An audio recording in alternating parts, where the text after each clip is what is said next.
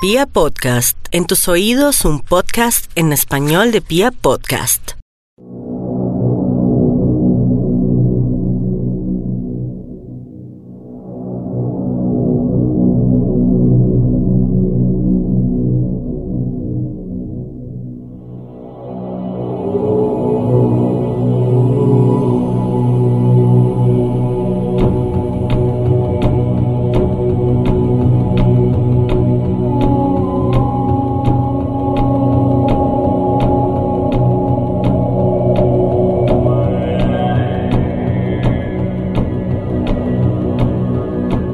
Nos aterran las tinieblas.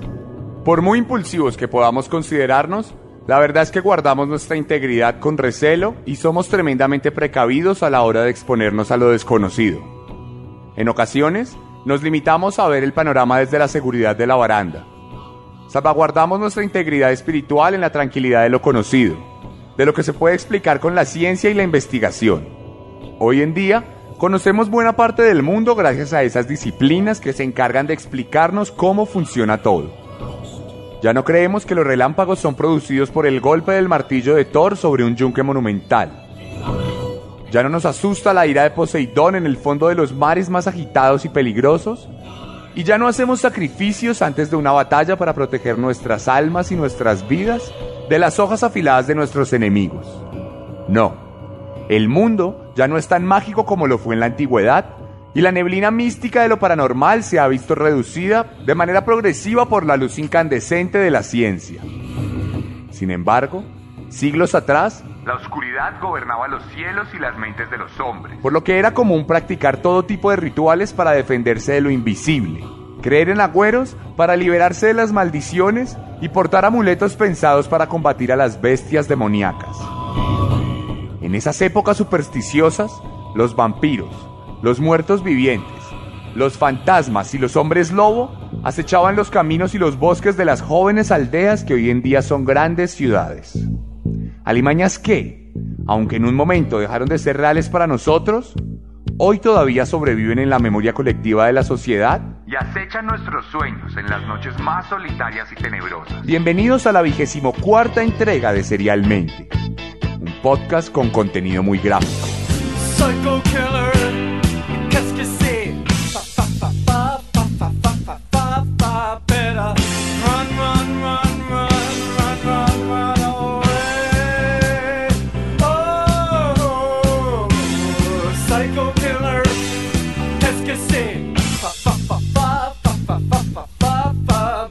Bueno, y hoy el plan es contarles la vida del primer asesino serial en la historia de España un hombre sobre el cual se han esgrimido todo tipo de mitos y leyendas y que aterró al reino de Galicia durante varios años hasta convertirse en un psicópata eterno que aún hoy protagoniza cuentos, películas y habladurías en los campos españoles. Hoy les voy a contar la historia de Manuel Blanco Romasanta, el hombre lobo de Ayariz.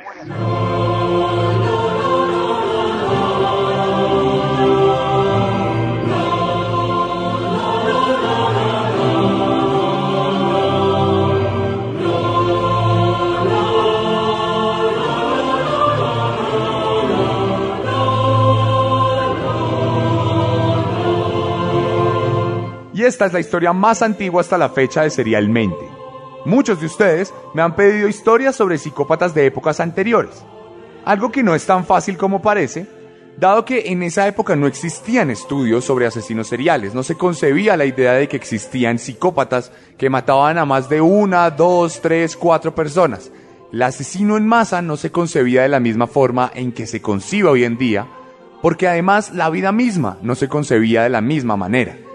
Hoy tú sales a la calle y matas a alguien y es el gran delito, a no ser que tengas cierto poder, pero por lo general es un gran delito que tiene sus consecuencias, que tiene toda esta penalidad tipificada en los códigos y, en la justicia de tu país. Pero anteriormente esto no pasaba, anteriormente se mataba mucho más fácil, se mataba con más impunidad y era mucho más común que algunas cosas resultaran en la muerte misma. Por esto, no podemos hablar tan fácilmente de asesinos seriales en otras épocas, por el simple hecho de que no se concebía el asesinato como se concibe hoy en día. Además, la psicología no existía tal como la entendemos hoy, Y no entendíamos tampoco esas partes oscuras de la cabeza de los hombres, esas partes oscuras de la mentalidad del ser humano, que hoy en día comprendemos como la psicopatía, la sociopatía, los trastornos de personalidad que cambian el comportamiento de una persona. Y todo este tipo de cosas no se pensaban de la misma manera en que se piensan hoy.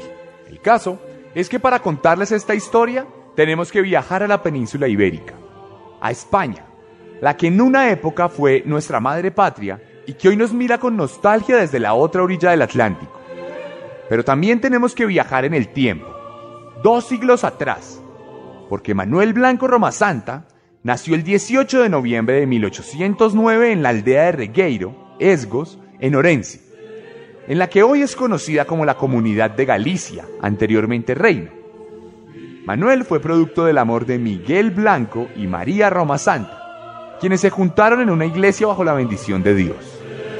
En su casa había ya otros cuatro hermanos que supieron darle la bienvenida a ese bebé rubio que nació con una condición especial. Era realmente una mujer.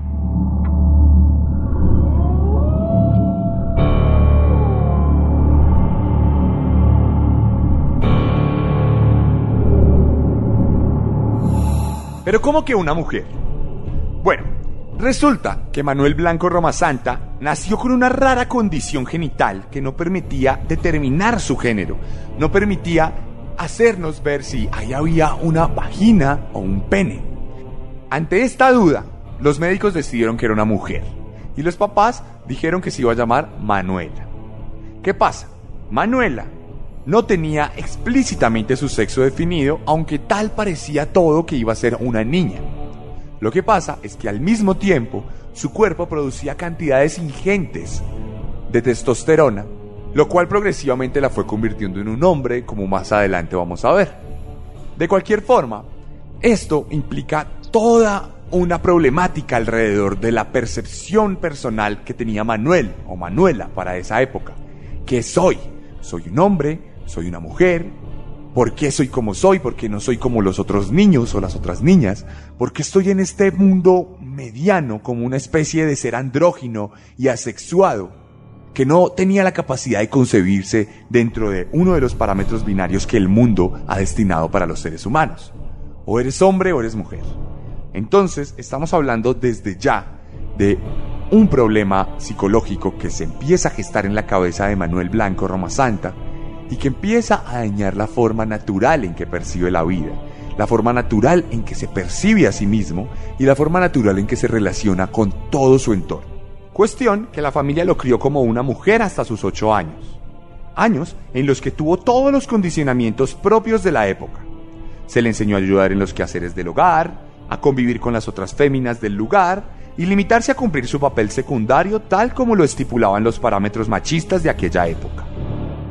Pero cuando la testosterona salió a flote, a medida que el niño crecía, fue inevitable luchar contra sus instintos masculinos y los padres contrariados decidieron eliminar la última A de su nombre para convertirlo como un acto de magia en Manuel. Un joven que gracias a la educación recibida era mucho más culto que los aldeanos promedio de la España rural decimonónica.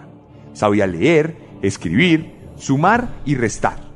Mucho más de lo que sabían sus vecinos o lo que actualmente saben algunos desdichados que les tocó crecer en un país olvidados por la mano de Dios y sus propios gobiernos. El caso es que Manuel mismo sentiría que la escuela ya era demasiado simple para seguir perdiendo el tiempo en ella todos los días de sol a sol. Entonces decidió abandonar sus estudios y se puso al servicio de su tío, un sastre que le enseñó todo lo concerniente a la confección de distintos ropajes. Un negocio modesto, pero constante, que más adelante le permitiría abrirse camino a nivel profesional. Además, en el marco de sus actividades, también aprendió a fabricar jabones y perfumes, por lo que la validad de sus oficios los llevó, con el tiempo, a ser una persona muy conocida en el pueblo y en las villas aledañas. El reconocimiento casi siempre va acompañado del éxito.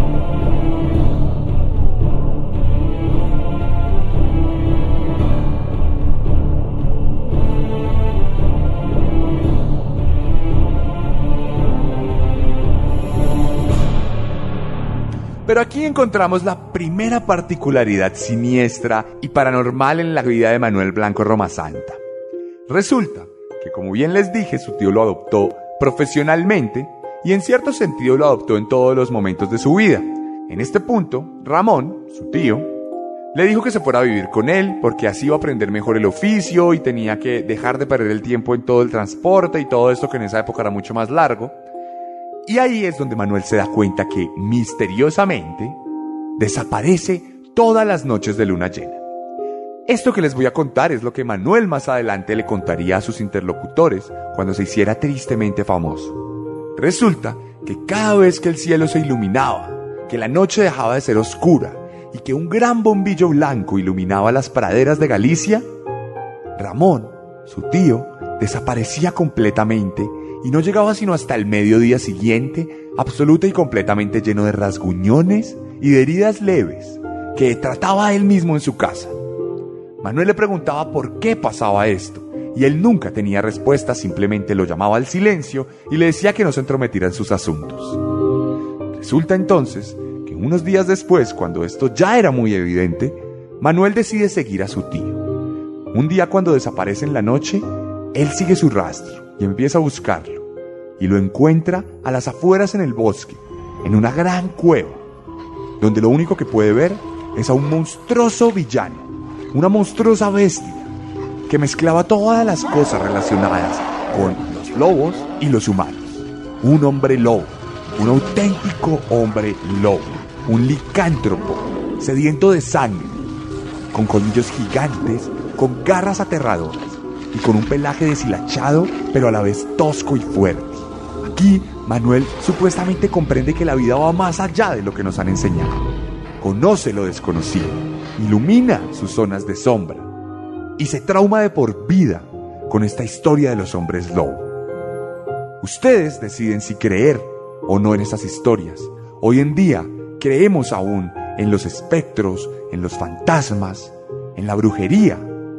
Creemos también en la vida después de la muerte. Lo paranormal está presente porque lo desconocido es algo constante en nuestras vidas. Desde ese momento en que Manuel vio al hombre lobo, vio también toda la oscuridad de su propia mentalidad, toda la violencia que lo albergaba y todas las ganas de cometer crímenes atroces cargados de odio.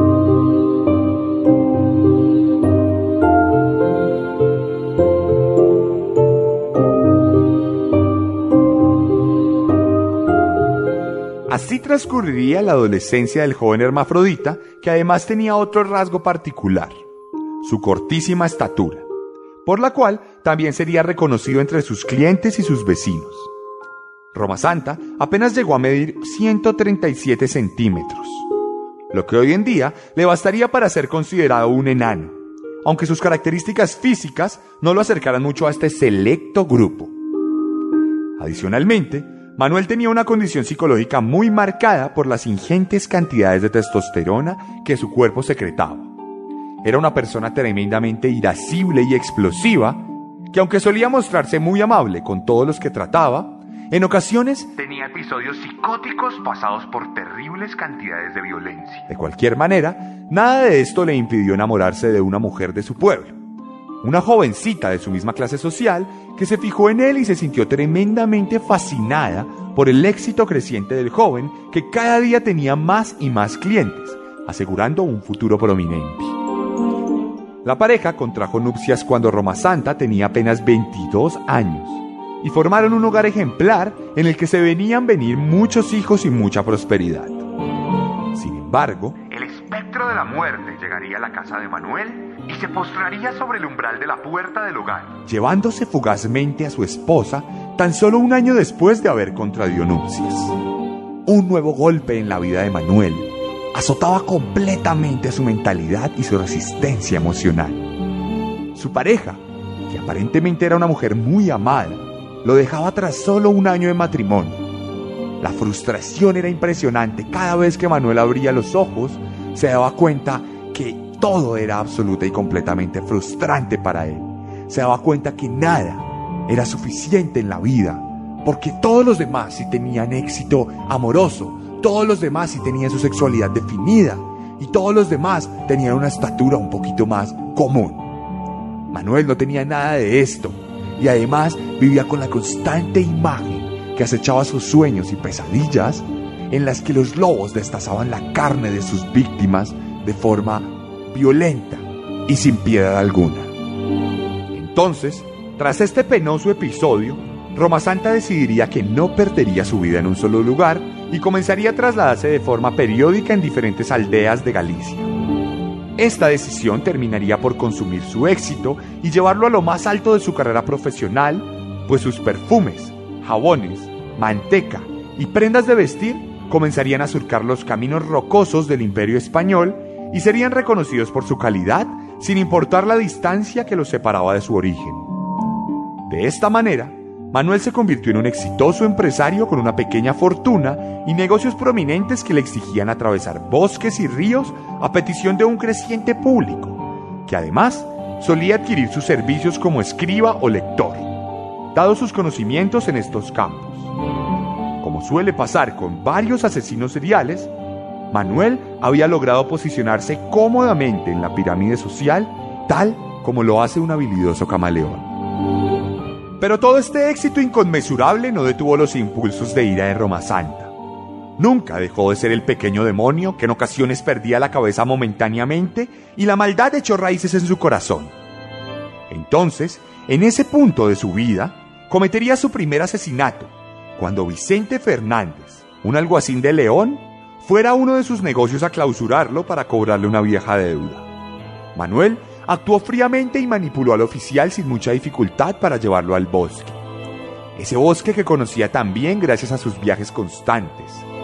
Esos fríos árboles que parecían ofrecer una complicidad silenciosa con los planes del asesino, quien apenas se vio en total soledad con el alguacil, decidió sacar un cuchillo y acabar con la vida de su rival sin piedad alguna, para luego descuartizarlo y dejar su cuerpo abandonado a la suerte de los buitres y otros animales carroñeros que se dieron un festín con las carnes suaves de Vicente.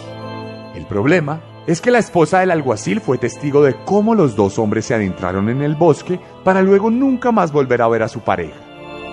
Por esto, Manuel fue apresado y en un juicio rápido fue condenado a 10 años de prisión, los cuales nunca pagó, porque escapó de la comisaría y huyó hacia una pequeña aldea en la provincia de Orense, donde vivió unos meses entre desechos de ganado y animales de granja que lo resguardaron con su tranquilidad e inocencia. Naturalmente, las autoridades emitieron una orden de búsqueda y declararon a Manuel en rebelión. Ambos actos insuficientes para capturar al hombre que logró salir impune de su primer episodio de asesinato.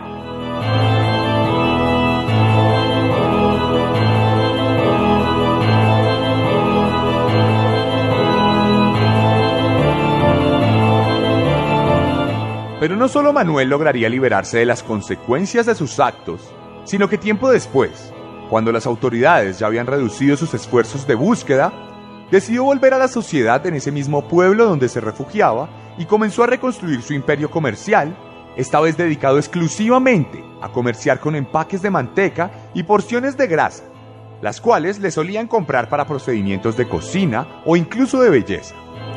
Además, Roma Santa se mostraría como una persona servicial y acomedida que supo ganarse el favor de varios ciudadanos, con los que trató de forma cercana. Esta confianza le permitió a Manuel poder llevarse gente al bosque con el supuesto objetivo de acompañarles a otras aldeas para conseguir productos a mejor precio o para establecer nuevos negocios.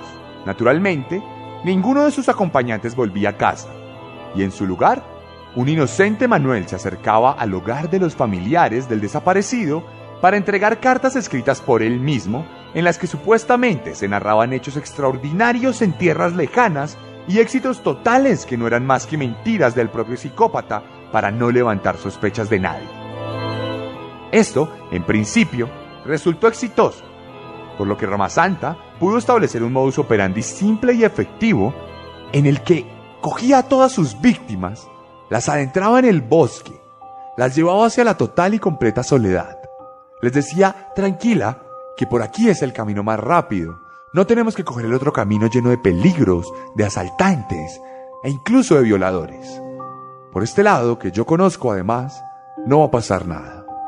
Y en medio de la soledad, sacaba su cuchillo, o sacaba un garrote, o usaba sus propias manos, abalanzándose sobre las víctimas, llenándolas de mordidas, acabando completamente con sus cuerpos, destazándolos como una bestia siniestra que sin importar su corta estatura, se convertía en un auténtico monstruo, inevitable, un mensajero de la muerte, que acababa completamente con la integridad física de sus rivales.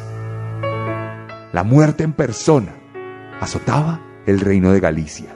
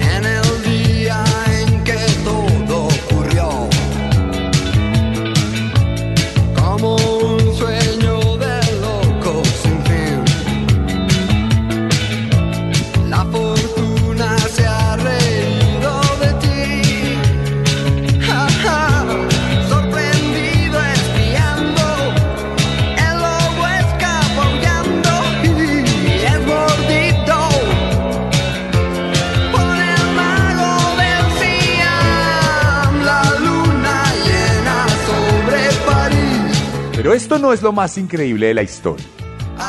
Manuel no era un asesino cualquiera. No era un simple matón que gozaba del sufrimiento de sus víctimas. Manuel supo aprovecharse de la oscuridad cultural que rodeaba España por aquella época y supo adaptarse a los miedos de la sociedad por lo desconocido. Resulta que más adelante sus testimonios, Manuel Blanco Romasanta confesaría que todos sus asesinatos, que se cree fueron 17, fueron resultado nada más y nada menos que de una maldición, un sortilegio que una bruja arrojó sobre él para convertirlo en un hombre lobo ansioso de carne humana, que de forma incontrolable salía de cacería cada vez que la luna se llenaba sobre los cielos, para iluminar las noches y hacer más visibles a las presas que sucumbieron ante sus afilados colmillos. Pero ¿cómo es esto posible? ¿Cómo es que un hombre se convierte en una bestia y pierde toda su racionalidad en un pandemonium de sangre y violencia? Muchos de ustedes saben que mi novela, Descenso, recoge algunos relatos sobre asesinos seriales. Y el de Roma Santa es uno de ellos. Mientras yo escribía aquellas letras, decidí creerle a Roma Santa e imaginar que sus confesiones sobre la licantropía eran reales. Decidí adentrarme en sus palabras y reconstruir con mi pluma cada uno de sus recuerdos de locura y enajenación. Por otro lado, muchos de los oyentes de este podcast me han preguntado si es posible hacer una versión de audiolibro de mi novela. Algo que nos hemos contemplado aquí en Pia Podcast. Es por esto que hoy en Serialmente quiero hacer un paréntesis para leer un pasaje como un adelanto de audiolibro. Decidí traer un poco de mi novela al podcast para hacer una amalgama narrativa con el fin de llevarlos a la Galicia del siglo XIX.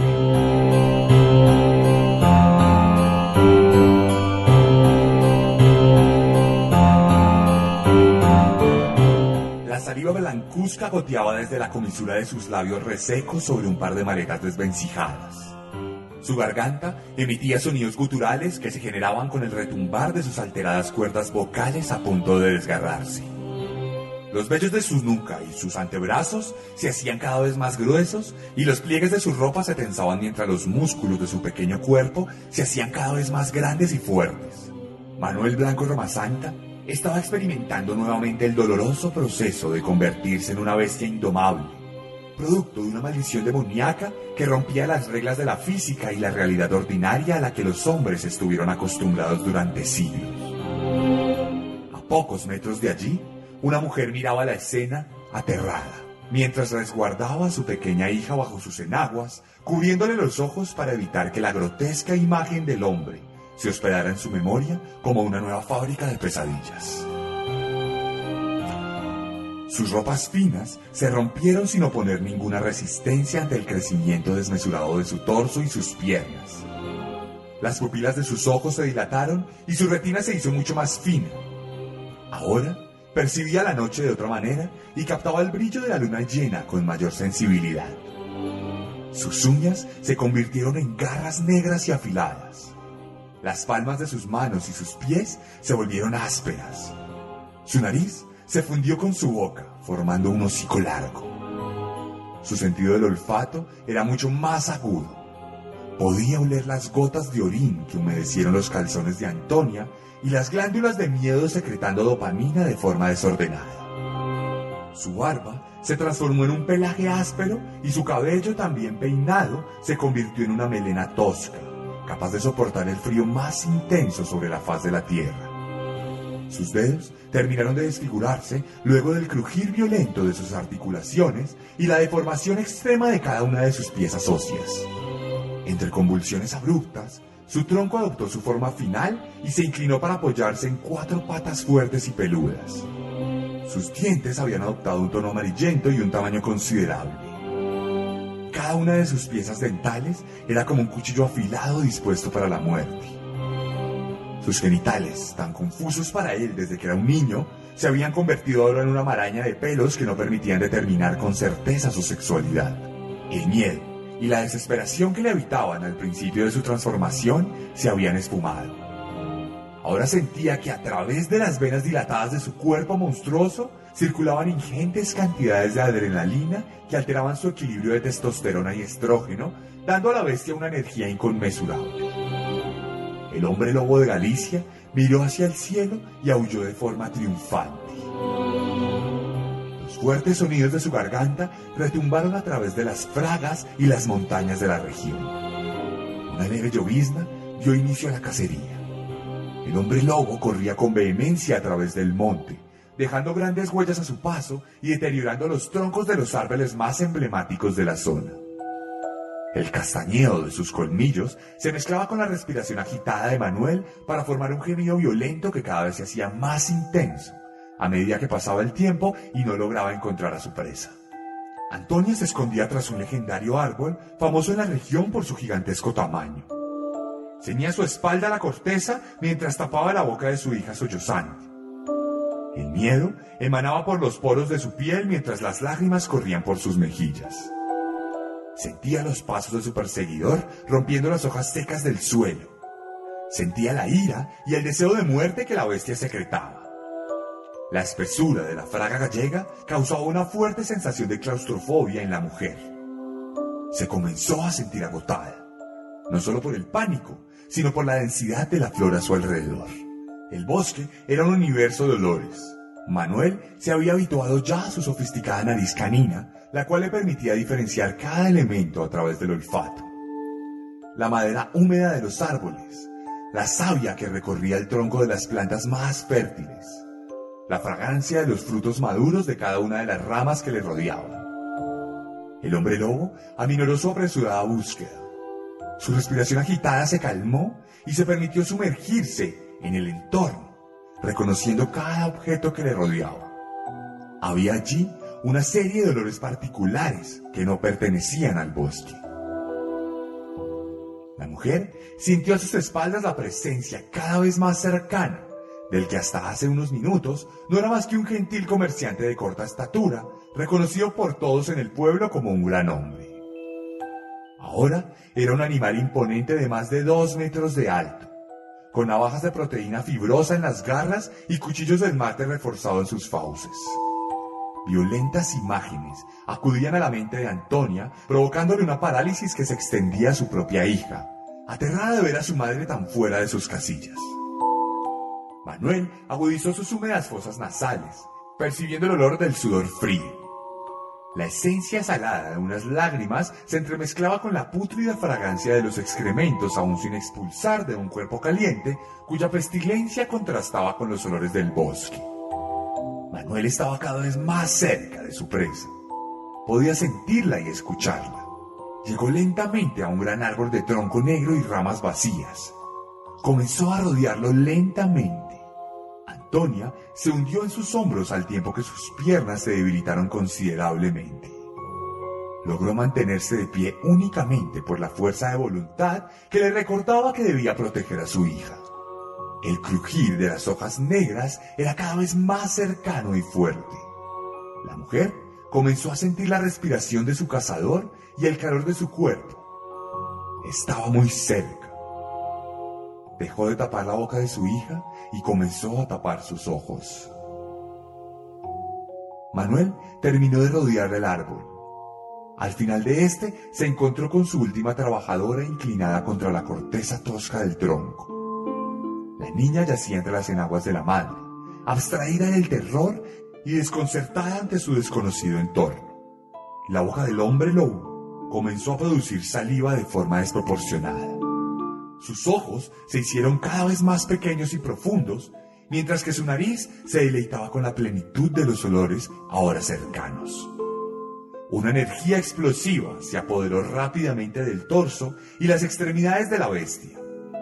Los breves instantes de quietud sirvieron para que la mujer encomendara su alma y la de su hija al Todopoderoso, mientras que la bestia se preparaba para suplir las necesidades de violencia y destrucción que en su corazón se alojaban.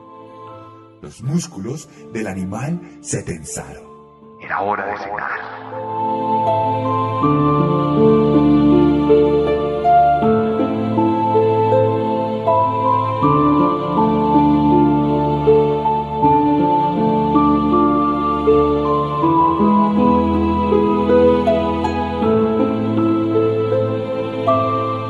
Como Antonia, varias mujeres sucumbieron ante los impulsos destructivos de Roma Santa.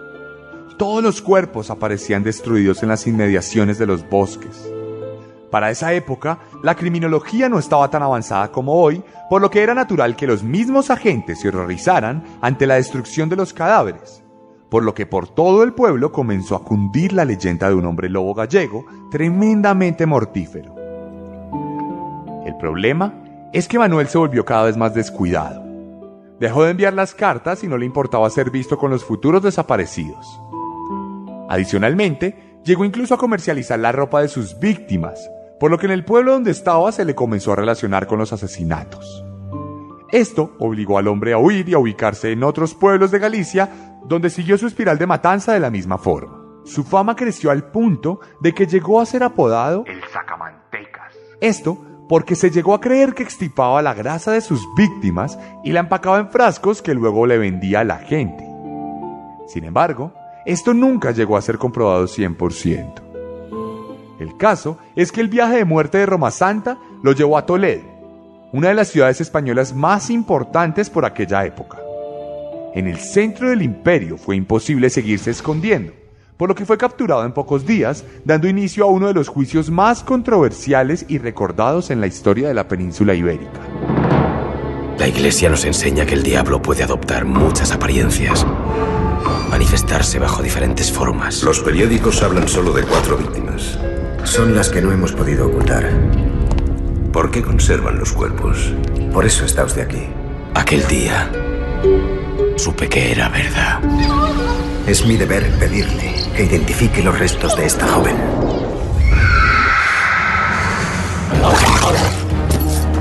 No es al lobo a quien debes temer.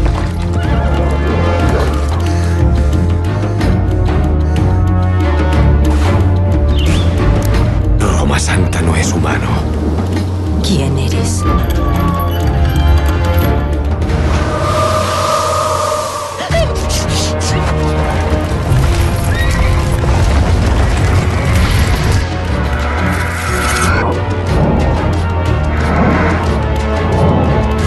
Cada vez mata más gente.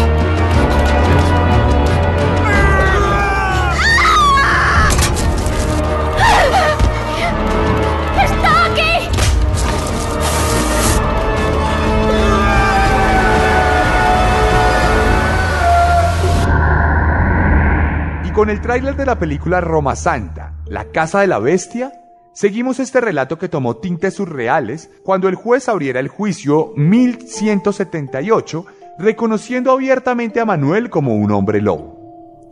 En cada una de las más de 2.000 páginas escritas, los acusantes se referían a Roma Santa como un auténtico licántropo, y él mismo utilizó esto para su defensa, tal como podemos constatarlo en algunas de sus declaraciones. La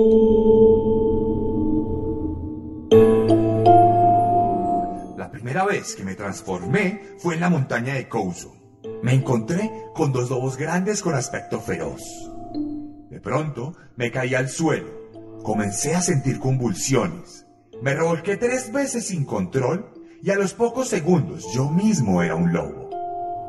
Estuve cinco días merodeando con los otros dos hasta que volví a recuperar mi cuerpo. Usted ve ahora, señor juez. Los otros dos lobos venían conmigo, que yo creía que también eran lobos, se cambiaron a forma humana. Eran dos valencianos. Uno se llamaba Antonio y el otro don Genaro. Y también sufrían una maldición como la mía. Durante mucho tiempo salí como lobo con Antonio y don Genaro. Atacamos y nos comimos a varias personas porque teníamos hambre.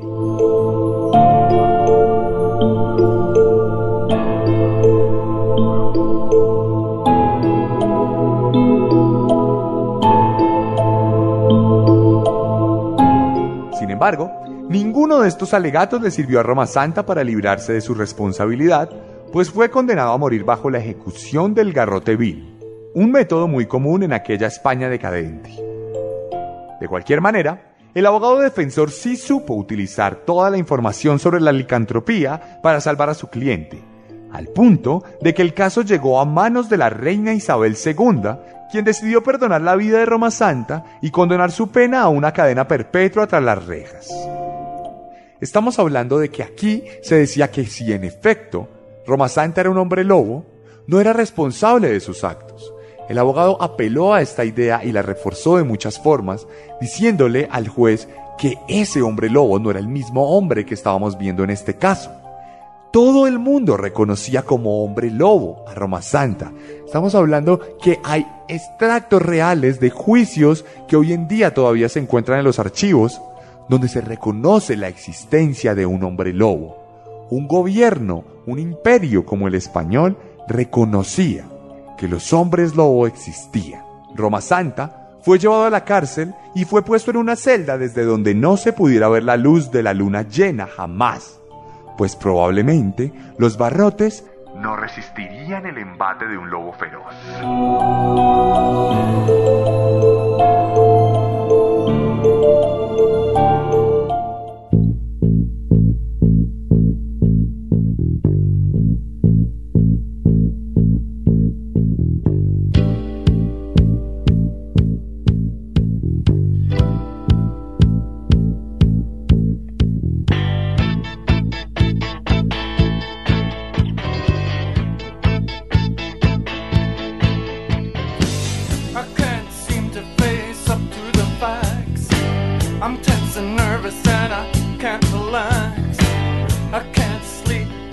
El 14 de diciembre de 1863, luego de varios años en cautiverio, Roma Santa sucumbió ante la fuerza destructiva de un cáncer de estómago que lo mató cuando tenía apenas 54 años.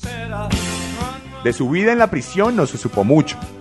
Su leyenda quedó en los bosques y en las montañas de Galicia, donde aún hoy en día se dice que cuando hay luna llena, se puede escuchar a lo lejos el aullido de un hombre lobo solitario que acecha los sueños de los más pequeños y las pesadillas de los más grandes.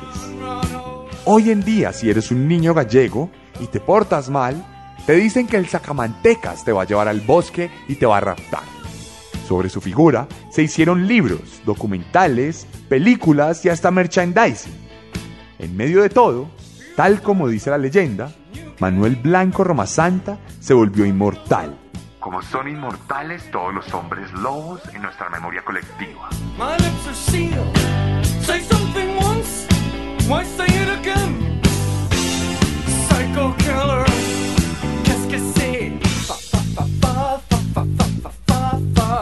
Y esta fue la historia de Manuel Blanco Romazán, la vigésimo cuarta entrega de Serialmente en Pia Podcast.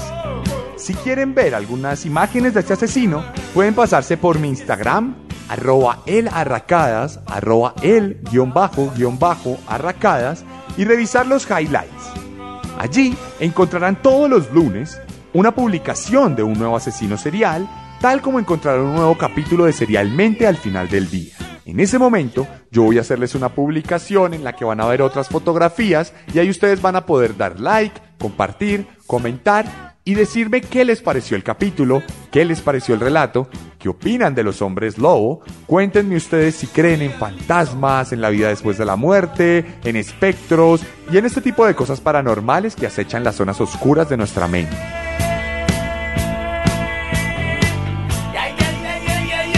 Además, si les gusta el podcast, les pido el inmenso favor de que lo recomienden, de que lo compartan a más personas.